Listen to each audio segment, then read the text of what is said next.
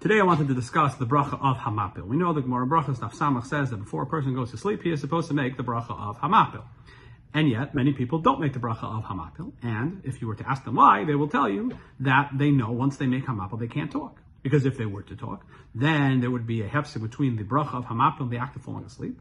And they may have to talk because they may want to eat or drink, whatever the case may be. So that's why they don't say Hamapil. Or they may have trouble falling asleep one night. And if they don't end up falling asleep again, same problem, there would it would be a bracha of and it does look like they have a good reason for such a concern because the Shulchan Aruch says that we say Kriya Shema before we say Hamapil instead of the reverse order. And the Magen Avraham and the Mishnah both explain why. That if we were to say Hamapil and then Shema, we would have this exact problem. We'd be making a hefsek within the bracha of Hamapil and the act of falling asleep, which in turn would create a bracha of batala. So that's why we say Shema before we say the bracha of Hamapil. So it seems as if those people who have this fear of making a bracha of batala uh, have a good reason for fearing as much. Um, the problem, of course, is that the Gemara says that a person is supposed to say the bracha of Hamapil, despite these concerns. So perhaps it's worth revisiting the underlying assumption here. If you were to take a look at the Tur, the Tur quotes the bracha of Hamapil, quotes the Gemara, the person is supposed to say Hamapil before they go to sleep. The Tur makes no mention of the problem of hefsek, of not talking. The Tur just says to make the bracha when going to sleep. The Beis Yosef on the Tur quotes a Kol Bo. Kolbai says, Nagu kol Yisrael shein oichel v'shoyis v'medabim ma'achar kriya shma sha'im al mitasa. That there's a minhag, we don't eat, we don't drink, we don't talk after saying Kriya Shema So at first glance, this seems to be uh, the first indication that there is a problem of hefsek between the bracha of a and the act of falling asleep. But the Kol Bo seems to actually be saying the reverse. Because first of all, the Kol Bo says no Kol Yisrael. It's the minhag of Kol Yisrael. Now, if the concern here was bracha batala, it wouldn't make sense to say the minhag of Kol Yisrael is not to make a bracha batala. The Kol Bo should be a little bit tougher than that. Second of all, the Kol Bo does not say that we don't talk after Hamapil. The Kol Bo says we don't talk after Kriyashma. And the Kol Bo quotes a pasuk at Tehillim of Imru Bilvavchem al Meshkavchem, which Chazal darshan to mean that there's some kind of connection between Kriyashma and the act of falling asleep. That a person is supposed to say Kriyashma while falling asleep. In fact, the Beis Yosef later quotes Hagahos Maimoniyos, which quotes Yerushalmi, that discusses the practice of Zeira, who would say Kriyashma over and over until he fell asleep. So we see that there's something entirely different going on over here. It's nothing to do with hamapa, it's nothing to do with hefsek, it's nothing to do with brachal batala. It's, an, it's the idea that a person is supposed to fall asleep saying kriyashma.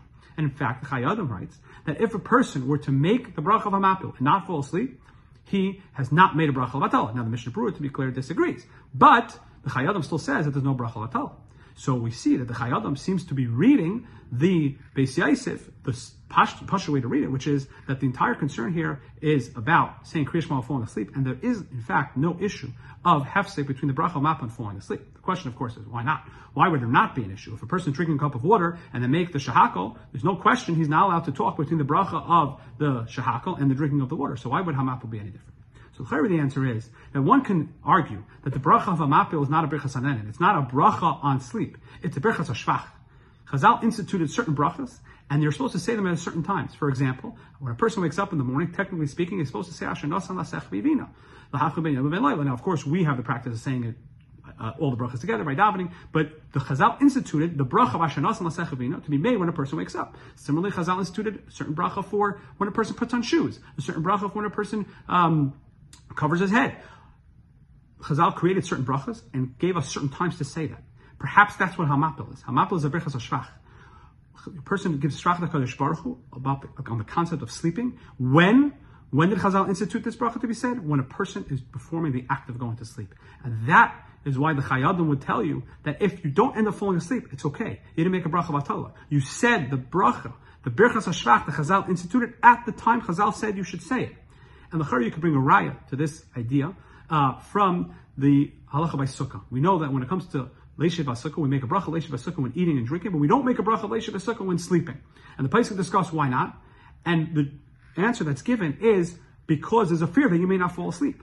Now, if you were to look at all the Paiskim, I don't know of any source that says that a person should not say Hamapil in the Sukkah. It seems like the Paiskim will all tell you to say Hamapil in the Sukkah, but not to say Leishiv Sukkah. The question is, why not? If there's a concern that you won't fall asleep, Lechar, you should not say Leishiv, nor should you say Hamapil. And the answer is that the bracha of Leishiv Sukkah and the bracha of Hamapil are two entirely different brachas. The bracha of Leishiv Sukkah is a bracha mitzvah. It's a bracha that's being made on a mitzvah. You need to make a bracha, and then you need to perform the mitzvah. If you don't end up falling asleep, then you didn't end up doing the mitzvah Leishiv V'mapel is a. It's a bracha that is supposed to be said at the time you are falling asleep. So if you don't fall asleep, it's fine. As the Chayyim says, you did not make a bracha v'atal. Now, if you were to accept this argument, then we can be machzor atar We can start saying the bracha of hamapil again. We don't have to worry about having to talk. If you have to talk, you, you talk, and it's not a big deal. Of course, you should say kriyashma again, so you should fall asleep saying the words of kriyashma. Of course, this is all the hagdol Torah hadira. All halachic questions should be addressed to competent halachic authorities.